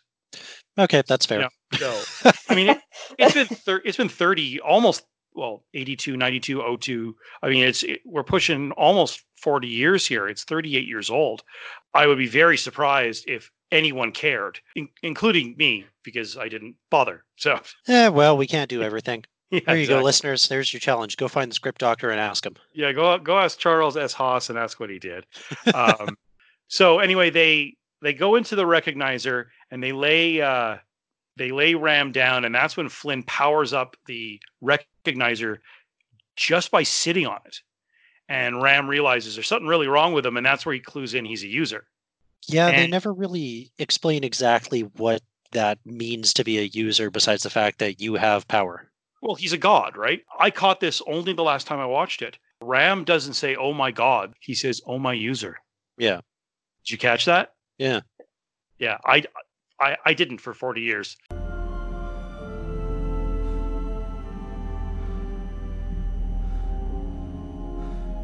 Oh, my user. Users, users.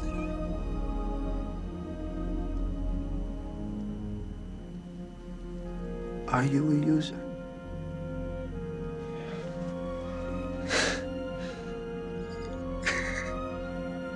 I guess I guess I'm the idiot. Hooray! No, But no, yeah, no. yeah. He says, "Oh my user," which I think is pretty cool that they do view them as gods. Yeah, but I mean, like they they view them as gods, but at the end of the day, it's still just Flynn coming in. He doesn't Yeah, change, except for the fact that he's digitized. But I just noticed that he could power up the recognizer by Mhm. accident, but he didn't know how to save Ram yet. And then at the end, when um the girl Yori. Yori, Yor- yeah. Yor- Yori, yeah, Yori. when Yori's fading, he powers her back up at the end. So maybe he's figured it out. Because remember, he does bring Ram a little bit back to life. He does give him a little bit of energy, but it doesn't last long. right, And maybe it's that he's also injured and exhausted. Maybe, Yeah, he- I don't know. It's or maybe this is just really badly written. But you know what? It's like a lot of movies where we say I find we say this a lot, or maybe it's just me saying it a lot because I'm I'm whining that way. That it would have taken an extra line of dialogue, that extra scene to make things much clearer. right. And so often that doesn't happen. Uh, it's weird. About two hours ago, before we did this, Disney Plus posted an article about how a week after The Empire Strikes Back was put in theater on a limited 70 millimeter run, George Lucas ordered changes to the film before it came out on wide release. Yes. And this is totally worth talking about. The end of the film, remember, we see Chewie and Lando in the in the Falcon getting ready to head off, and it- and they're talking to Luke and Leia, who are on the hospital ship the way they shot it, the geography wasn't clear. It was unclear. Were they on the same ship? Were they on different ships? Were Luke and Leia on the hospital ship? So they added three special effects shots. They were ILM was given three weeks to do it, and they changed the dialogue so it sounded like it was coming through a radio. Oh, okay. And so they showed the scenes of the fleet moving around the hospital ship and seeing the Falcon. And they actually show the storyboards for it and they explain how it originally worked.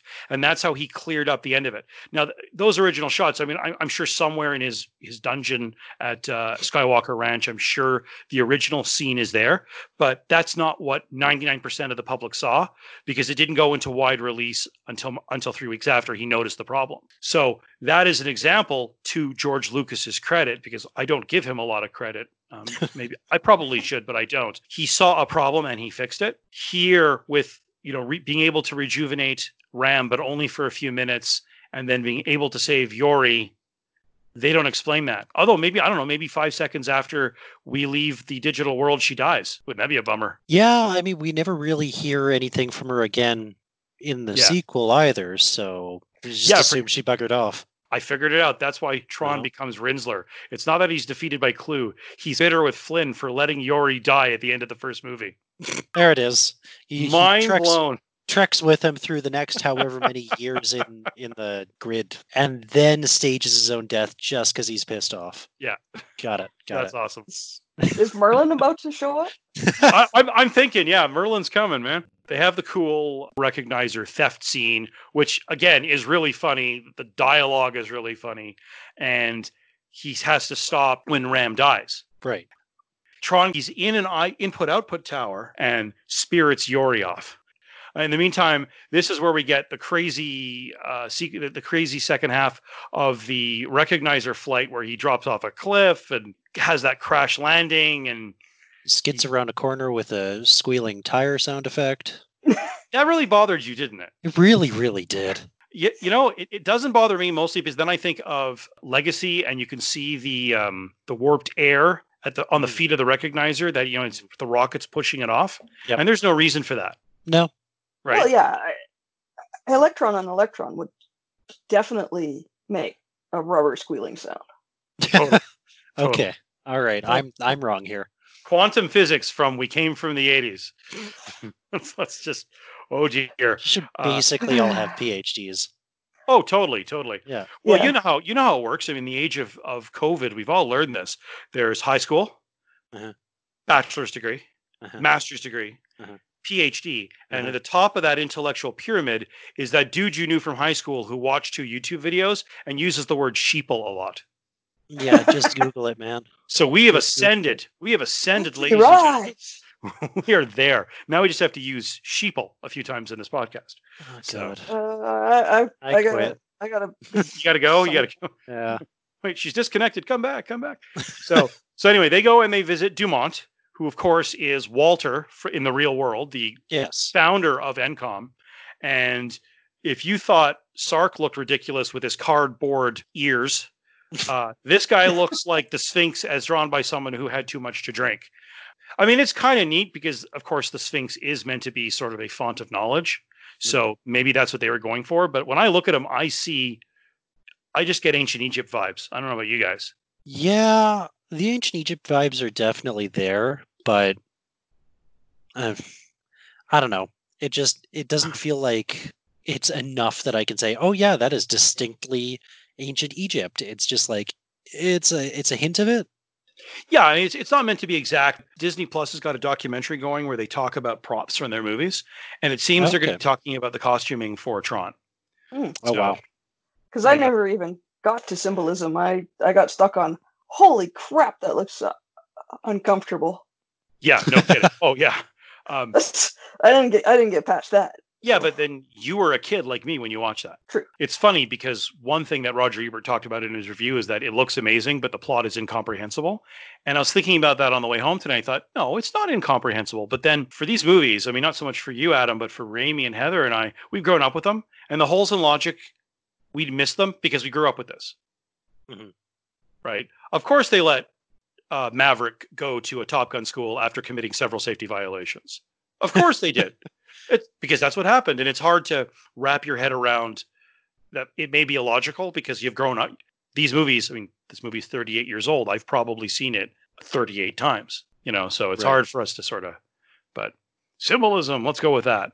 So he does talk to Alan in a cool little scene that it's like an electronic version of like a religious talking to God. Instead of a burning bush, it's a bright light. And information is not handed to him in a stone tablet, it's handed to him on his identity disk. It's begun. Tron, location query. Confirm. Confirmed, Alan 1. I am creating the information on your disk that will erase the MCP and change the system. Dedicate yourself to getting the disk into the heart of the MCP. This interface is located at its base. We will not be able to communicate again unless you succeed. Go. You know, a painted frisbee, whichever one or the other. But uh, Potato, potato. yeah. So anyway, Flynn, in the meantime, has snuck aboard the carrier, and again, we talked about this before. Is that we're not sure how it was that Flynn acquired the red coloring, other than he jumped a guard. Yeah, it just kind of transitioned to him when he Yeah. beat the crap out of a guard and then put his hand on him. Yeah. And this becomes an issue because a few minutes later, when Tron is fighting past the guards, Flynn comes at him and Tron throws him over the side of a thin bridge, picks him up, and turns him blue again once he Yeah. realizes who he is. Yeah. So in the meantime, they hijack the solar sail simulation, which I thought was pretty cool. Just the idea that we're learning NCOM, which we know is all we already know is doing military contracts, is also doing contracts for what I assume is NASA. And of course, there's a reference to this in Legacy. The train they hijacked to go towards the portal, remember, was a solar sail freight train.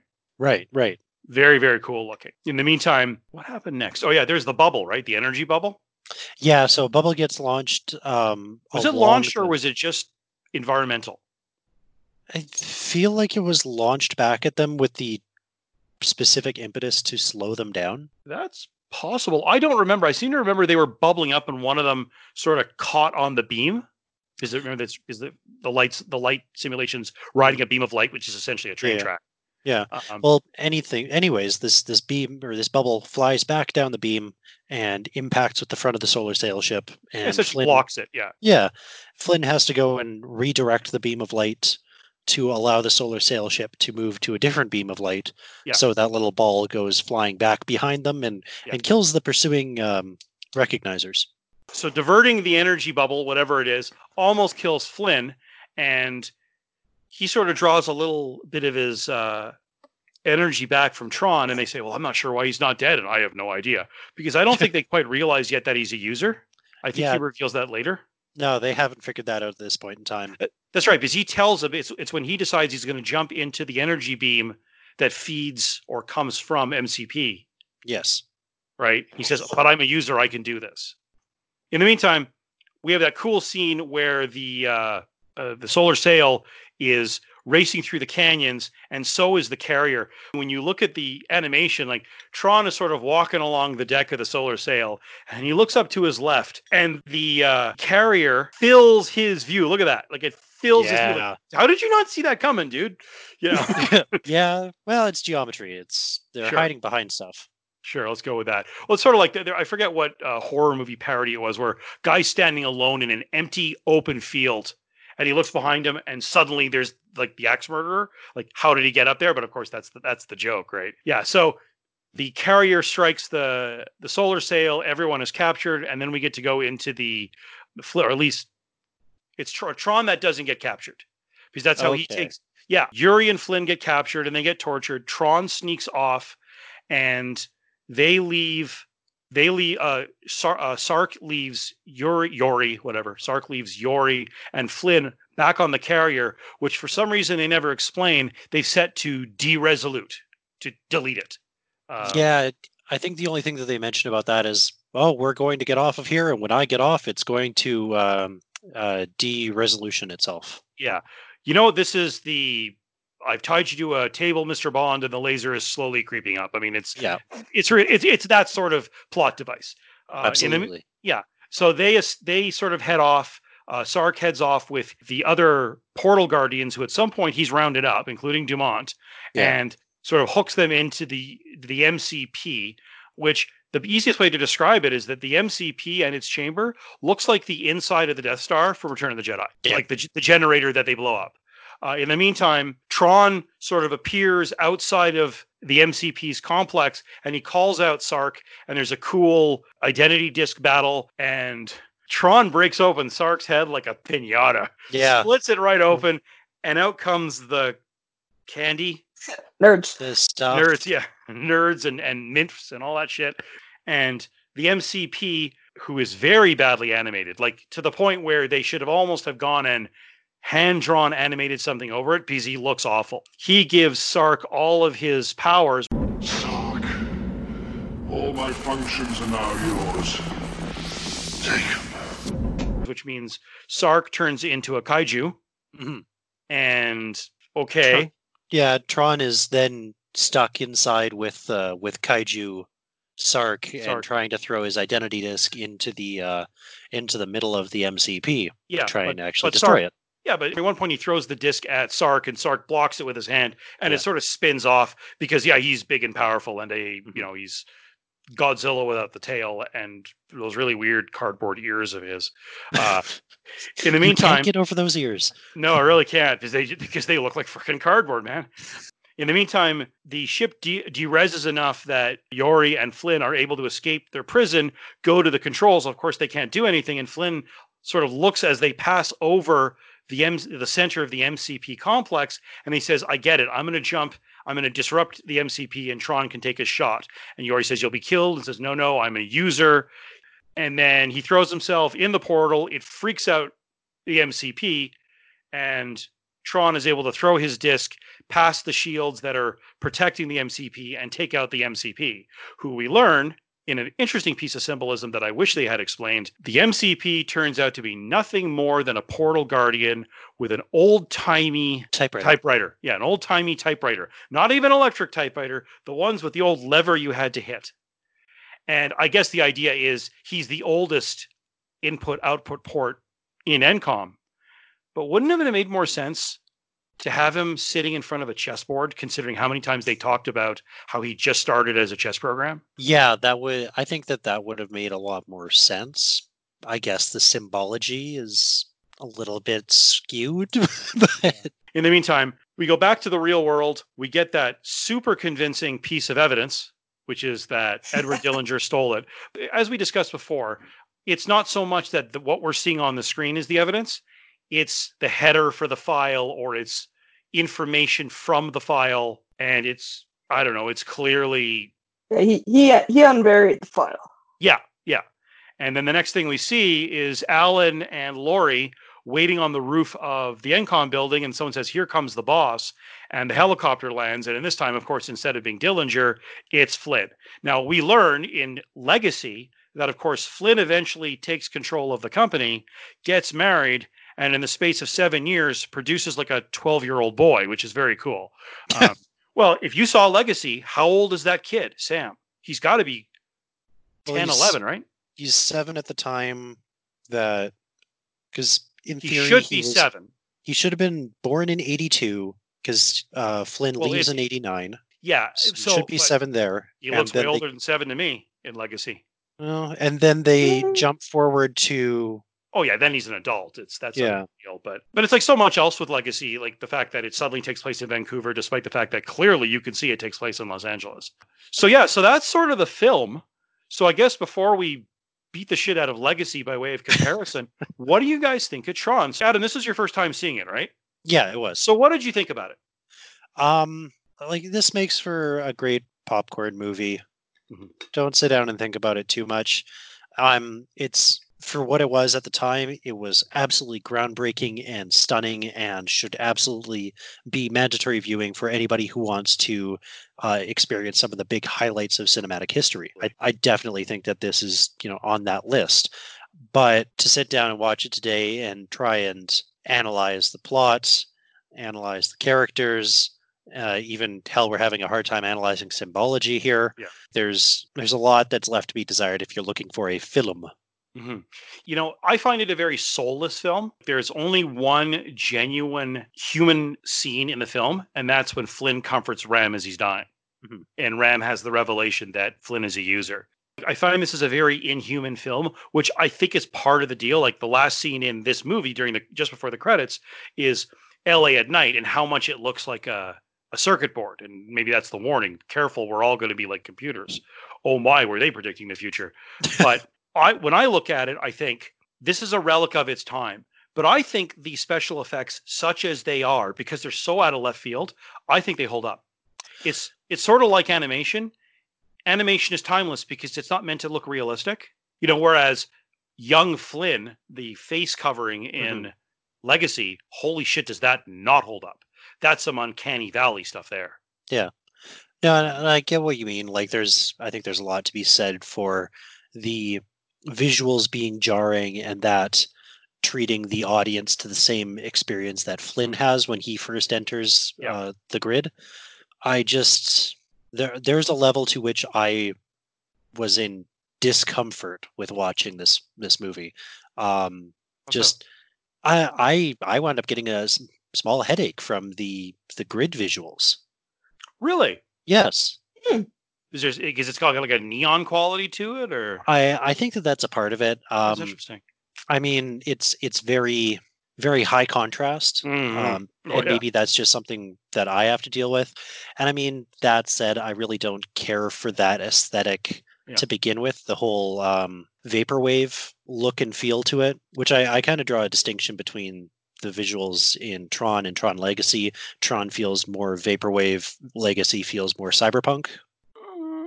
I could go with that. I mean, it's it's it's a different aesthetic, but uh, It's it's it's yeah. a very different aesthetic. Like you don't have but it's what the- they could do. Could you Yeah. imagine them attempting Legacy in 1982? It- Oh, it just- absolutely. yeah. But You that's know, just no- the thing is Yeah. like th- they were limited by their technology. This movie was ahead of its time by a long stretch. So Heather, what do you think of Tron? And then we'll take you into you trashing Tron Legacy because I know you love that movie. so what? So Heather, what do you think of Tron? I I love this movie. Um, I was just I was just the right age when it came out. I was interested in computers at the time because I'm totally not now. Uh, No nerds but, here. Yeah, so like the idea of being able to go in and the light cycle and the identity disc battles, and I just lived that. I I was willing, and I'm still willing, to forgive the complete absence of a followable plot Mhm. Yeah. because it's like for me, it's not about growth or plot or anything. I just want to. I just like this one for the visuals and the idea that you can go into a computer and play the game. Now I know you adore Legacy, so why don't you tell us why it's your favorite film ever? Ever. Ever? Uh, we saw. I was excited for months. We saw it opening week, and it sucked. why did it suck? Because I totally disagree with you, but why did it suck? I was looking for more Tron. I was looking for more like Like the Oh character Tron, or uh, just no, the feel of the just movie? f- The, feel of the movie. Like this, this, this, this is what they did when I was ten, and they were inventing the technology. Mhm. I imagine what they can do now. Yeah. they did nothing. They did the creepy face crap, Yeah. and they they they slapped it on a generic sci-fi plot. They phoned it in. They turned Flynn into the dude. like it just it didn't it didn't connect. It didn't resonate. Okay. Uh, I could have I could have wasted my money and time on on a less generic sci-fi movie. Okay. And it's funny because they have the same damn plot. And in fact, many of the same beats. The initial caper, arri- and then arriving in the world and being arrested and having to escape and having to find allies, and then back and forth with the antagonists, and then eventually ending up taking out the big boss at the end, the MCP, or in this case, Clu, and escaping back into the real world.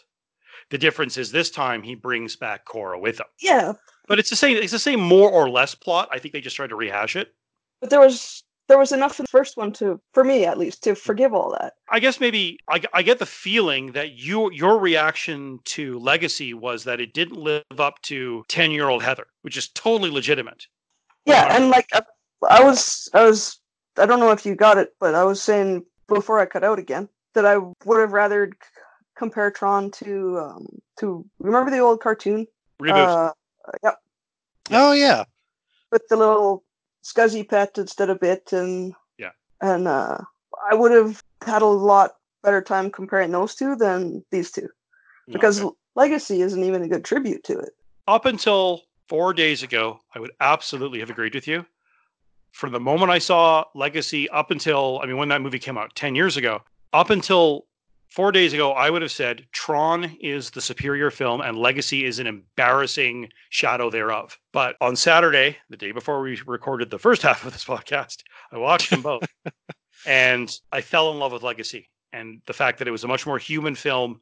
And I think that was on purpose because I think sort of if there's a thematic warning in Tron, it's be careful that you don't become computerized, that you don't give up your humanity, that you don't hand yourself over to the computer. I mean, they say it several times that one day the people will stop thinking and the computers will start. And won't that be a day? Whereas I think in legacy it's the opposite. It's that you know flynn we can see in in footage that he's sort of given himself over to the grid and the philosophy of it that creepy ass speech he gives you know our future is in there. It's a creepy speech. And then he sort of disappears into the computer. So no shit Clu is a megalomaniac. He is flynn at that time. And it's it's sort of sam's job to go in there as a human a feeling human and extract Flynn from that over computerization. And he sort of does it, if by nothing else than shaking him out of his dude isms.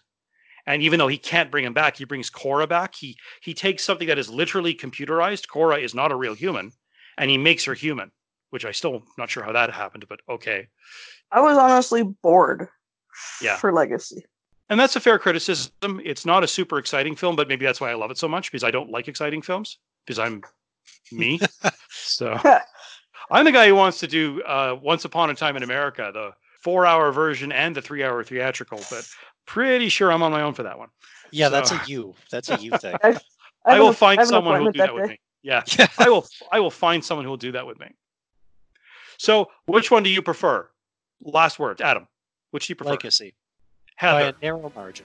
Heather, which do you Tron prefer? by a lot. Okay. Legacy by a lot for me. Thanks, guys, for jumping back in. I appreciate this. End of line.